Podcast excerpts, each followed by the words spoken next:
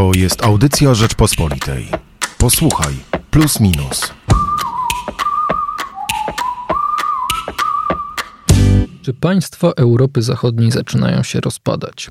Jakie nastroje panują w Stanach Zjednoczonych przed jesiennymi wyborami prezydenckimi? I dlaczego utytułowana pięściarka uważa, że boks nie ma za wiele wspólnego ze sportem? O tym w najnowszym magazynie Plus Minus. Michał Płociński i Hubert Salik. Posłuchaj Plus Minus. No to co? Zaczyna nam się rozpadać trochę ład jałtański, przynajmniej tak pisze Jędrzej Bielecki w tekście Stary kontynent w rozpadzie, bo po raz pierwszy od II wojny światowej przebieg granic staje się przedmiotem gwałtownych sporów w Europie Zachodniej. Nie wiem, czy czasy, które teraz nadeszły, to takie czasy, w których e, ład jałtański e, w tej formie, w której go wymyślano, opracowywano, e, znajduje mm, jak, jakieś takie bardzo głębokie uzasadnienie. Myślę tutaj głównie o Unii Europejskiej. Gdybyśmy na chwilę odstawili koronawirusa, który powoduje wiele zmian i e, dotyczących też e, przemieszczania się ludzi e, pomiędzy poszczególnymi krajami, więc granice są ważne, ale gdybyśmy odstawili ten wątek na, na chwilę na bok, to mam wrażenie, że e, te nowe granice, o których mówimy i piszemy, czyli te ruchy separatystyczne, czy katalońskie, e, czy w Belgii. Czy właśnie e, flandryjskie, e, czy we Włoszech. Czy ta właśnie Liga Północna. Możemy wymieniać. To już nie jest Ligą Północną, tylko Ligą po prostu. To są. Mm, czy one przypadkiem nie są takimi dziećmi Unii Europejskiej trochę? Bo popatrz, w ciągu tych ostatnich 30, 30 paru lat, może jako cenzus można postawić okres, kiedy Jacques Delors był szefem Komisji Europejskiej, zaczął się proces wraz też Schengen e, z przepływem, e, przepływem osób, dóbr e, i tak dalej, i tak dalej. To spowodowało, że te granice przestały mieć znaczenie i też w głowach ludzi przestały mieć znaczenie. Tak naprawdę, jeśli Katalonia odzyskuje znaczy, niepodległość... Granice, a nie, że w ogóle granice. Stare granice, ale jeśli żyjesz w takiej Unii Europejskiej, która tak naprawdę tych granic nie ma, granicą jest E, naród, tak? To teraz ten naród dochodzi do wniosku, że on może być odrębny i nazywać się może być wreszcie Katalonią, może być wreszcie Szkocją, ale, ale tak naprawdę granica fizycznie nie istnieje. Myślę, że ten rozwój Unii Europejskiej wpłynął właśnie na taki rodzaj myślenia, w którym e, ta Europa jest, ta Europa niby się szatkuje, ale pozostaje Europą otwartą. Nie wiem, czy tak nie sądzisz? To jest właśnie niesamowite, bo integracja europejska miała rozpuścić państwa narodowe w Zjednoczonej Europie, a okazało się, że ona tak naprawdę wzmocniła nowe narodowe czy narodowo-twórcze ruchy, no bo naród kataloński tak naprawdę... No o, tak, ale te granice, te granice stają się umowne. Katal Załóżmy, że Katalonia zostanie niezależnym państwem. Z jakiegoś powodu Katalonia potrzebuje tej swojej niezależności, potrzebuje tych nowych granic, więc pojawia się nowy problem i nowe ruchy narodowo-twórcze. Tylko właśnie pytanie brzmi, czy to jest granica? Bo tak naprawdę przy tym swobodnym przepływie osób, towarów, usług, e, to jest bardzo umowne. Słusznie, czyli nie mówimy tu o granicach, mówimy o jakiejś podmiotowości po prostu. Podmiotowości, o pewnej świadomości narodu. E, I teraz ten proces jest jednak paradoksalnie moim zdaniem związany z Unią Europejską. Z tym, że tych granic tak naprawdę nie ma. Ta granica jest świadomością. E, no i myślę, że oczywiście pomijając to, co się dzieje y, teraz na świecie, y, ten proces y, będzie narastał, ale nie będzie szkodliwy dla Unii Europejskiej, póki Unia Europejska w tym obecnym kształcie będzie istniała, a dokładnie nie wiemy, jak długo będzie istniała. No ale musimy poruszyć temat pandemii. Światowa Organizacja Zdrowia już e, rzeczywiście e, koronawirusa nazwała pandemią. No i pojawia się pytanie, czy to wyhamuje, czy przyspieszy ten rozpad e, państw narodowych w Europie Zachodniej, bo zupełnie to inaczej wygląda po tej naszej stronie dawnej żelaznej kurtyny. I teraz mamy kryzys, mamy epidemię, pandemię, jakby tego nie nazywać, i ludzie jednak oczekują pomocy od państw narodowych. Służba zdrowia jest cały czas powiązana z tym państwem narodowym. Unia Europejska nie wchodzi w sferę e, e, zdrowia, przez to też rodzą się różne problemy. Nie ma koordynacji między poszczególnymi krajami. Ministrowie tak naprawdę zaczęli się spotykać e, na, na, na, jakiś, na jakimś poziomie unijnym dopiero w mijającym tygodniu, trochę późno. I co teraz? Czy to nie wzmocni przypadkiem tego zaufania do państwa narodowego kosztem zaufania do unijnych struktur? W ogóle jest zjawisko, w którym e, granice stają się coraz bardziej istotne, dlatego że granice pozwalają e, oddzielić epicentra epidemii. I, i one Można nawet się... nie całe państwa zamykać, nawet miasta można zamykać jak Wuhan. No właśnie trochę przypomina matrioszkę. Można zamknąć, można zamknąć Dzielnica. Racibórz. Pozdrawiam wszystkich w Raciborzu, którzy nas mogą słuchać, ale załóżmy, że zamykamy ten Racibórz, później zamykamy Dolnośląskie, później zamykamy i tak dalej, i tak dalej. Na końcu zamykamy Unię Europejską. De facto teraz zostaliśmy zamknięci od zewnątrz, a nie od wewnątrz, czyli Donald Trump nas trochę zamknął od zewnątrz, co z kolei też może być jakąś raczej rozgrywką polityczną. Mm, myślę, że tak naprawdę nie wiemy, co się zdarzy. Absolutnie nie wiemy, co się zdarzy i nie wiemy, czy te granice, czy, czy to wieszczy rozpad Unii Europejskiej, bo wszyscy będziemy grali, nie grali w tej samej drużynie. Tak jak teraz było widać, jak Włosi apelowali o to, żeby im inne kraje... Włosi czują się opuszczeni przez Unię. Włosi mówią, że to jest test na wiarygodność unijnych struktur. I może tak będzie. To na pewno jest test. Natomiast może tak będzie, że te poszczególne kraje dojdą do wniosku, że Unia jest niepotrzebna, bo w momencie kryzysu, takiego prawdziwego kryzysu, gdzie na szali leży zdrowie i życie obywateli, Unia okazała się być pusta. Ale może się też okazać coś zupełnie przeciwnego że ta współpraca nabierze tempa, bo przecież wiadomo, że żaden kraj nie jest wystar- samowystarczalny na poziomie produkcji. Szczególnie tutaj, kiedy mamy pandemię, to żaden kraj nie jest w stanie z nią walczyć samodzielnie. Właśnie, więc może się okazać, że bez pomocy Niemiec, nawet jeśli to nie jest pomoc w żadnej mierze finansowa, tylko na przykład pomoc dotycząca produkcji konkretnych towarów, które są niezbędne do egzystowania w społeczeństwie półzamkniętym, tak to je nazwijmy umownie, to się nie uda. Więc tak naprawdę wszystko przed nami. Co więcej, to się może nie udać bez pomocy Chin, gdzie ciągle są te fabryki, które już teraz zaczynają powoli pracę, gdzie produkowane są maski, gdzie produkowane są różne chemikalia, tak, do czynników do robienia testów. Ale wspomniałeś o Donaldzie Trumpie, to rzeczywiście Donald Trump stara się naprawiać swój błąd. Błąd, i to poważny, czyli zlekceważenie z początku koronawirusa. Wcześniej to trochę wyśmiewał, szczególnie na Twitterze, a teraz nagle uderza w Unię Europejską, że to Unia zachowuje się nieodpowiedzialnie i nie odcięła się od świata i chce zakazać lotów transatlantyckich. Zatem mamy w plusie minusie tekst o tym, że Trump wygra wybory i nawet dlaczego tłumaczy Piotr Wit Wit Witwicki z Tucson w stanie Arizona, tam znany Państwu z wywiadów Piotra Witwickiego, autor, pojechał do Arizony. Wywiady Piotra Witwickiego, bo tak to się po prostu nazywa, tak? Cotygodniowa nasza rozmowy rubryka. Rozmowy, rozmowy. Tak jest.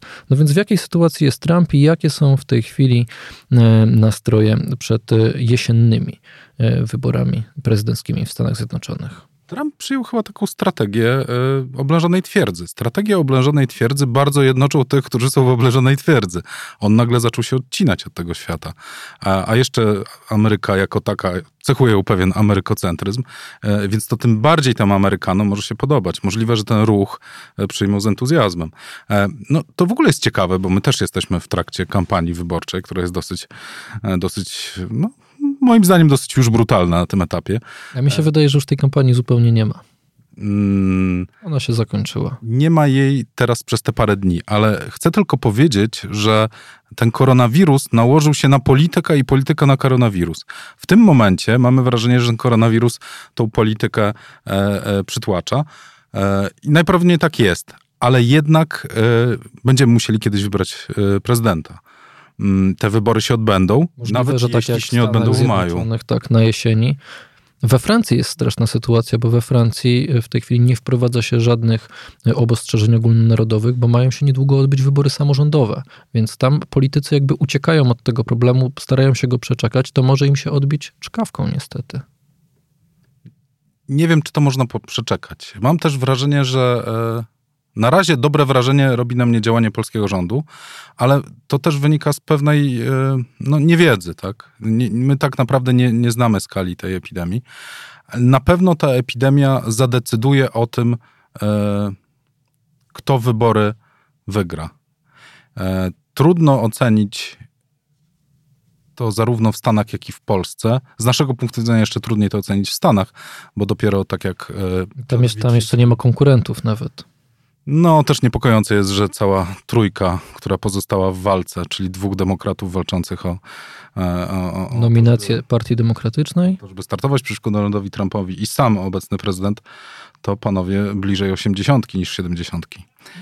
No tutaj mówisz akurat z punktu widzenia y, zagrożenia poważnymi powikłaniami, łącznie ze śmiercią przez koronawirusa. Tak? No jak wiadomo, jak donoszą amerykańskie media, już e, parę osób z otoczenia Trumpa, która, które latały z nim Air Force One, jest, e, jest no, w kwarantannie. Jednej, u jednej osoby wykryto wirusa wszystko może się zdarzyć. To też przecież może zmienić tą rozgrywkę polityczną. To na pewno będzie najdziwniejsza kampania, no, nie tylko w Polsce, ale w Polsce przede wszystkim, bo u nas wybory prezydenckie już mają być w maju. Jesteśmy w niesamowitej właśnie e, sytuacji, bardzo specyficznej na tle e, świata.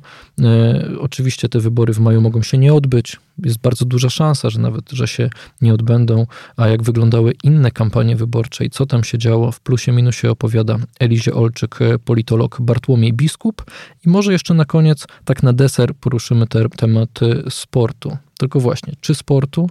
Bo Ewa Piątkowska, była mistrzyni świata, pięściarka, mówi Kamilowi Kołsutowi, że boks, szczególnie ten zawodowy, to jest biznes, a nie sport. W 90% biznes, co najlepiej pokazuje skandaliczny werdykt po walce Artura Szpilki z Siergiejem Radczenką. I może zastanówmy się, jaka jest przyszłość boksu, jednak sportu bardzo tradycyjnego, e, w świecie zdominowanym coraz bardziej przez mieszane sporty e, walki, gdzie ludzie szukają właśnie tego wydarzenia, tej takiej komercji, tego, co się najbardziej e, podoba w sportach walki, czyli tej widowiskowości, a nie szukają jednak e, no, tego klasyczne, kla, klasycznej walki z samym sobą, a chyba tak można e, opisać boks. Ja zawsze bardzo lubiłem boks, nie wiem jak ty. Absolutnie, to nie jest. Jestem wkręcony w wiele różnych sportów, ale w oglądanie ich głównie niestety, ale, ale nie w boks. Ale KSW albo MMA widziałeś kiedyś? E, półtorej minuty to maks. Nie, nie za bardzo sporty walki. Y, po prostu nie jestem kibicem sportów walki. E, natomiast sam wywiad, sam wywiad jest bardzo interesujący, y, bo mamy do czynienia e, z y, kobietą bardzo wyemancypowaną, która jest absolutnie świadoma e, zarówno swoich motywacji, jak i tego świata, który ją otacza. Bardzo, bardzo, bardzo fajny, E, fajny wywiad, bardzo polecamy. Świetne wrażenie na mnie zrobiła Ewa Piątkowska. Mm, wydaje się osobą, która nie tylko ma coś w głowie, ale jeszcze nie boi się o tym mówić. W sensie nie dziwię się, że jest dobrą bokserką. Widziałem kilka, kilka jej walk, e, też jedną walkę, którą przegrała, a zdecydowanie nie powinna jej przegrać.